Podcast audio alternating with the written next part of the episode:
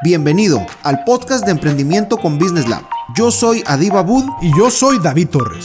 Y venimos a hablarte sobre esos temas que te han hecho romperte la cabeza en esta aventura que llamamos persiguiendo nuestros sueños.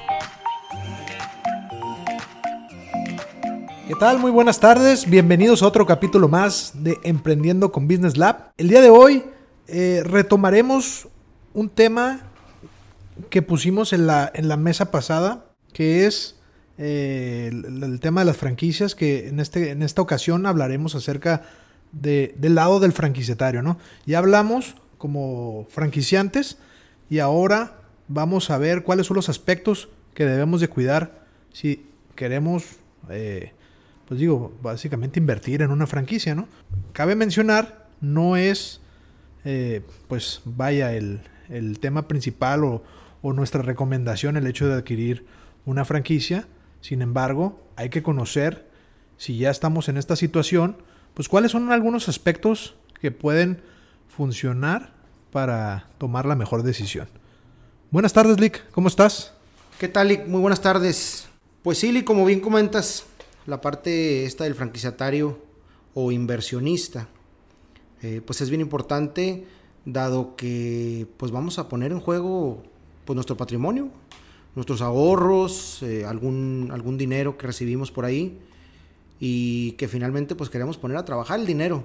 Sin embargo, pues como sabemos, todas las inversiones traen riesgos y, por esa razón eh, pues es importante conocer perfiles de, franquiciatarios, las diferentes tipos o, plataformas que hay de, franquicias eh, y obviamente pues recomendaciones y algunas cosas a las que hay que tenerle eh, bastante precaución al momento de elegir la franquicia.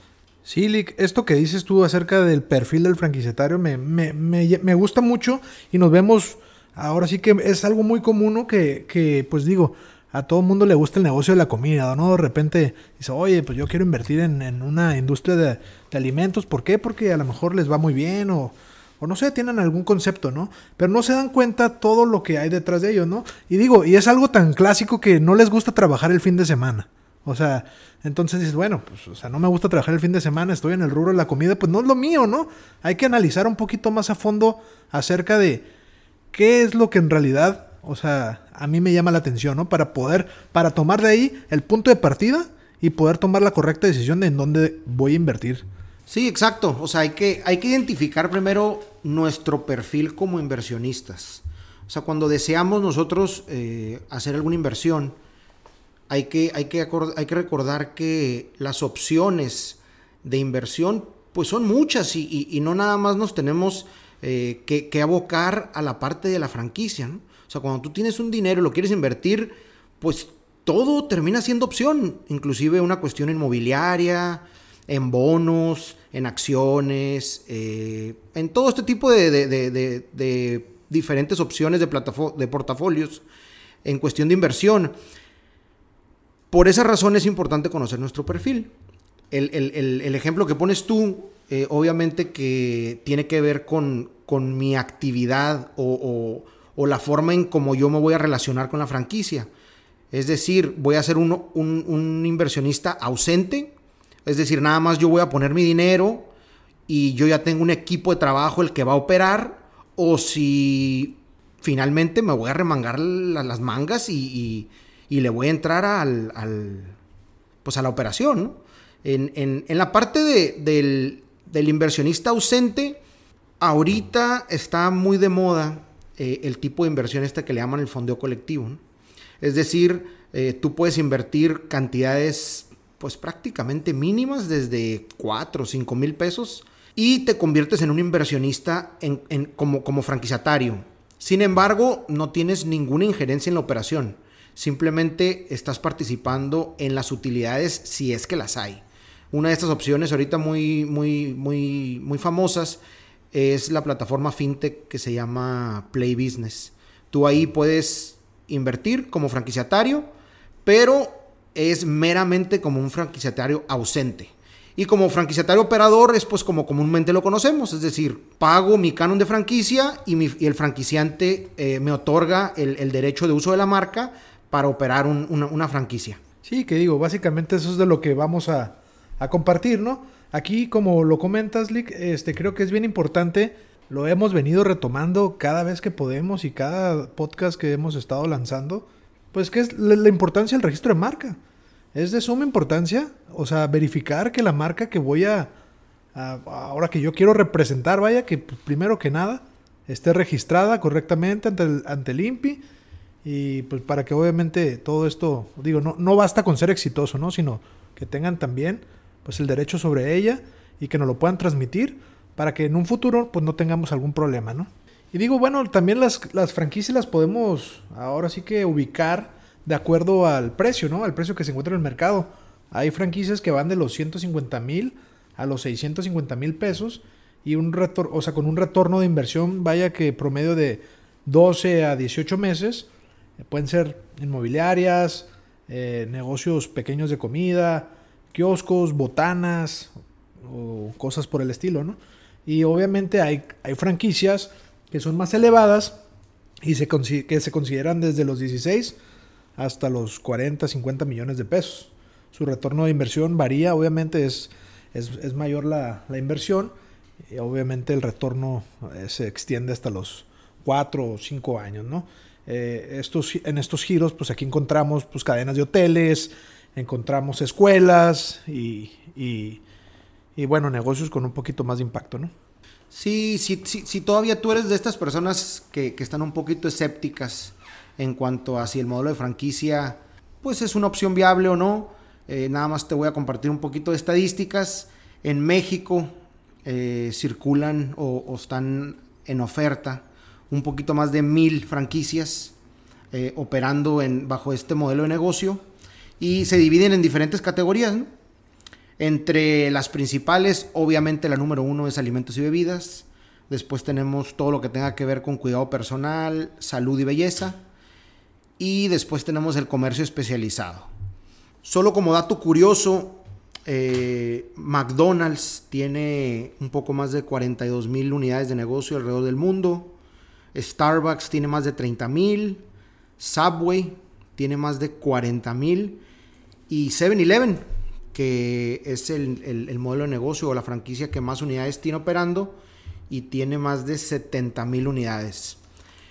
La, la, estadística esta que, que platicábamos el, el, episodio pasado, que, que creo que es, es el, detonante ¿no? de, del, del, interés en los modelos de franquicia, que es este 80-20. ¿no?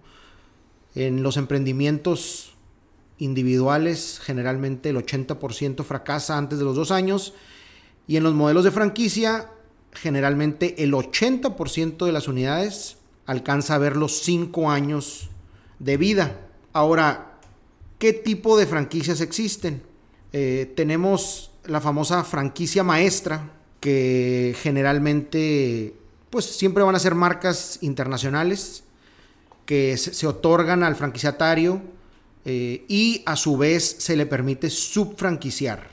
Como por ejemplo aquí en México nosotros tenemos Alsea, que Alsea es el operador de, no sé, tienen como 10 diferentes marcas, pero entre ellas tienen a Domino's Pizza, tienen a Starbucks, tienen a Cheesecake Factory, eh, tienen a Chili's.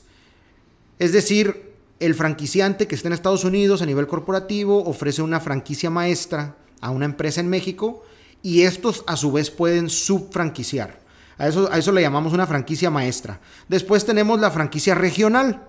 Es decir, vamos a suponer que Alsea eh, se comunica con un empresario en Baja California y le dice, ok, tú vas a tener la franquicia regional. En estos casos no necesariamente existe una subfranquicia. No, no, no tienen el derecho o no les otorgan la facultad de sub, subfranquiciar a su vez en la franquicia regional. Y finalmente, pues tenemos lo que comúnmente se conoce como franquicia unitaria, ¿no? Es, es la franquicia que compramos o, o, o, que adquirimos y que es nada más eh, por unidad. Así es, y digo, algo, algo, que me llamó mucho la atención, que lo que ahorita comentabas del éxito de, de alguna de las, digo, de las empresas que, que mencionabas, pues me, creo que encontré un común denominador.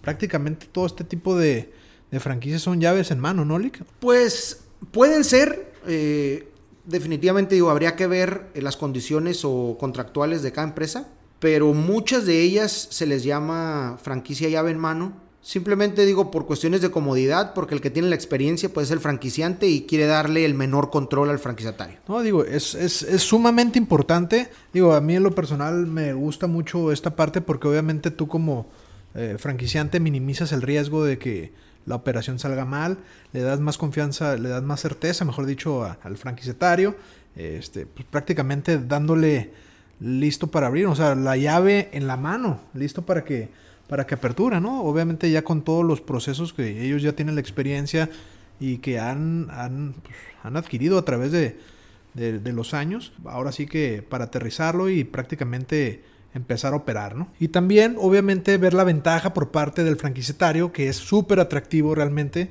que pues te quiten toda la chamba. O sea, te van a dar la llave con toda la experiencia, con todas las cosas, o sea, que ellos pues tardaron tiempo en hacer, pues te la van a dar en la mano y tú pues cómodamente vas a llegar y vas a abrir tu negocio. O sea, prácticamente vas a empezar a, pues a generar, ¿no? A generar. Sí, aunque previo a esto, obviamente ya hubo eh, el acercamiento de la capacitación, de conocer los procesos, eh, del reclutamiento, de conocer al equipo de trabajo, de los procesos, etcétera.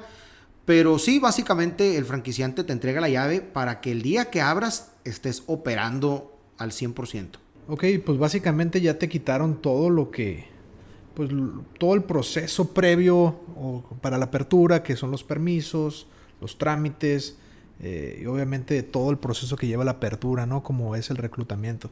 Ya obviamente en, temas de rotación de personal, pues ahora sí ya te quedaría a ti como franquiciatario, pues esta, esta labor, ¿no? Sin embargo, pues creo que, creo que, que cuando uno desconoce, desconoce de del tema, pues es de, gran ayuda para que puedas eh, impulsarte y tener pues éxito garantizado, ¿no? O sea, o, tan siquiera una probabilidad más amplia de... Sí, pues como lo comentamos en un principio, no hay que olvidar que al momento de querer convertirnos en un franquiciatario, eh, en realidad pues es lo mismo que ser un inversionista.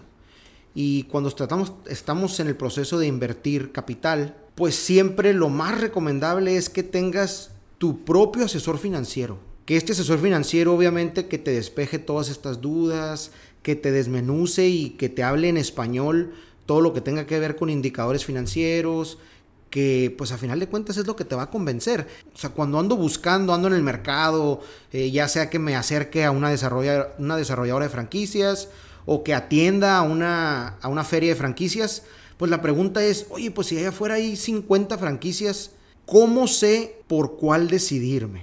Y en realidad hay, hay, varios eh, enfoques, ¿no?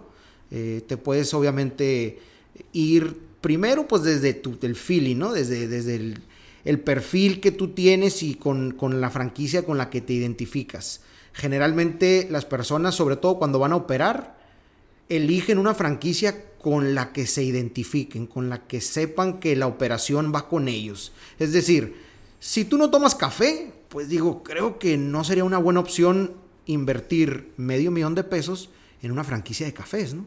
Porque pues no le entiendes, ¿no? No, no tienes el gusto, eh, no, no, no te identificas con, este eh, comercio o proceso de, la venta del café. Entonces, ese puede ser un filtro, ¿no? Lo, lo, que te late, lo que te gusta. Segundo, pues obviamente es un tema presupuestario.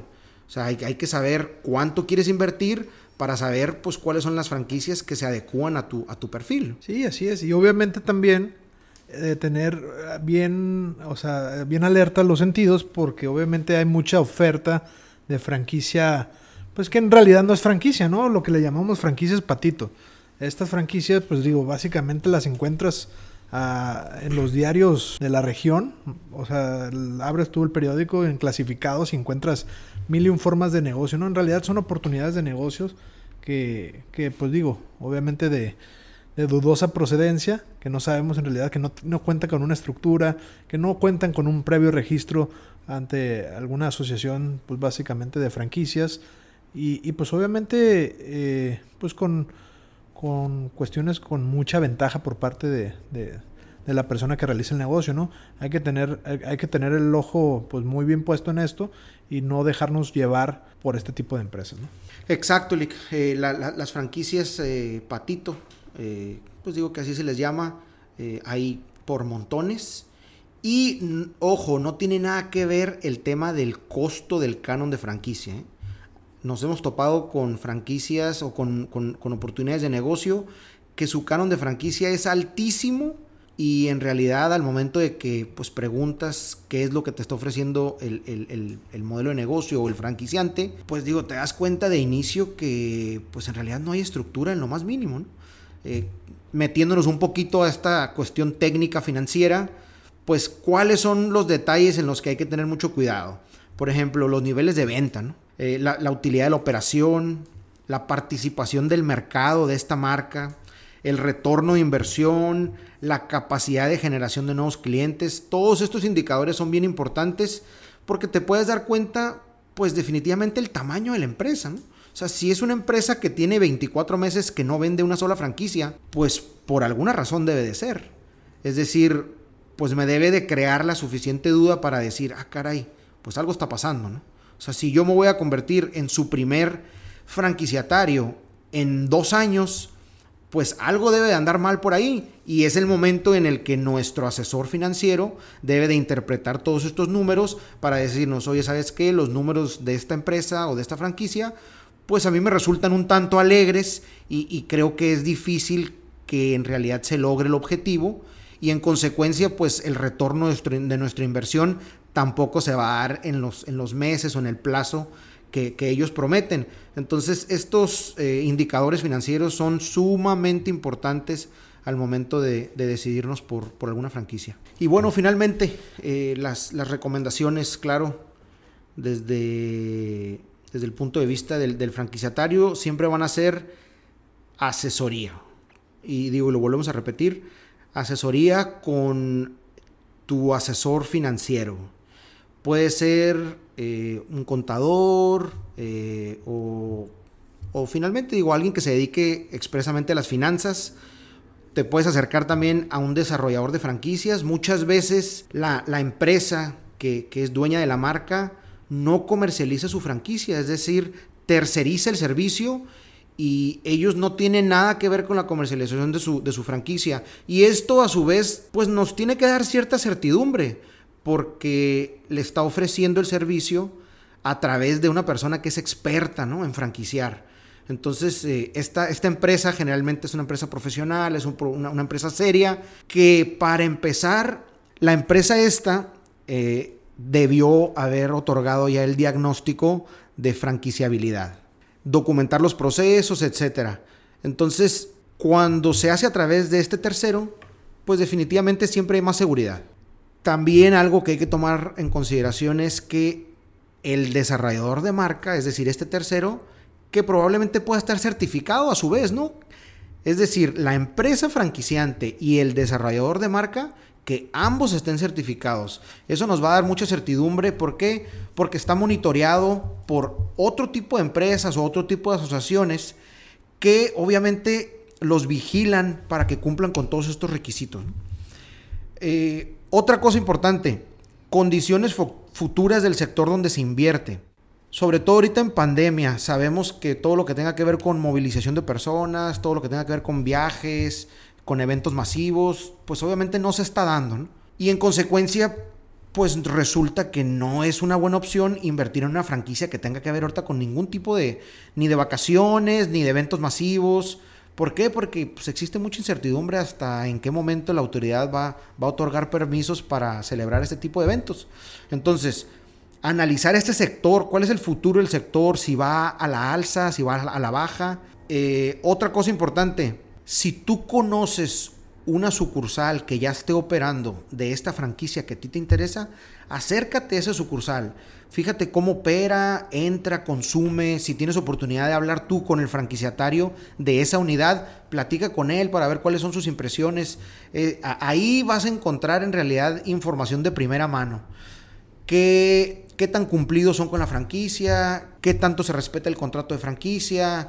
Eh, si en realidad ellos consideran que el retorno de su inversión se ha dado en tiempo y forma. Eh, pues todos estos tipos de detalles que obviamente cuando tú te sientes con el franquiciante, pues no te los va a dar, ¿no? Y finalmente, hay que recordar que lo barato, siempre sale caro. Entonces, no porque el canon de franquicia o las regalías sean bajas, quiere decir que es una buena opción. Pues digo, probablemente son bajas por, por una razón en específico, ¿no? Como lo comentábamos ahorita, probablemente tengan 24 meses que no venden una sola franquicia y por esa razón pues le han bajado al cano, ¿no? A, la inversión inicial.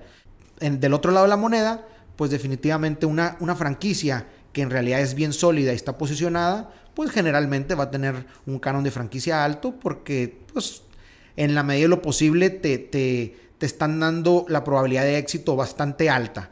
Ahí ojo también, hay que recordar que las franquicias no garantizan nada, ¿eh? El éxito no está garantizado. Aunque los números están a favor del inversionista en, los modelos de franquicia, nada está garantizado. Es decir, existe un riesgo, claro, el riesgo es menor, pero todavía existe un riesgo. Y por último, los contratos o el contrato de franquicia. Hay que leer bien la letra chiquita. Siempre, si no te vas a poder sentar con un desarrollador de marca, de perdida debes de tener o un abogado y un financiero a tu lado. Estas dos personas te van a ayudar a interpretar todos los datos, tanto legales como todos los eh, indicadores financieros, para que eh, tú determines si en realidad es una buena opción o no. Y si por ahí tienen algunas preguntas, si se quedan con dudas, eh, con toda confianza, pueden escribirnos a, nuestro correo, a nuestras páginas, nuestras redes sociales y con mucho gusto los atendemos por ahí por ese medio digo, si están interesados en este tipo de inversión, pues hacer la tarea, ¿no? O sea, prácticamente a investigar, a hacer obviamente, obviamente una especie de auditoría. Actualmente tenemos herramientas muy poderosas como que están públicas y donde te puedes dar cuenta de, de cómo se están manejando las cosas, ¿no? No faltan los foros donde nos podemos dar cuenta de cómo, cómo, cómo se, se trata determinada franquicia y que también nos podemos dar una buena idea de, de pues qué nos espera, ¿no? En el caso de, continuar con este proceso. Eh, de mi parte es todo. Agradecemos de nueva cuenta eh, el escucharnos y, y quedamos pues ahora sí que atentos a la próxima.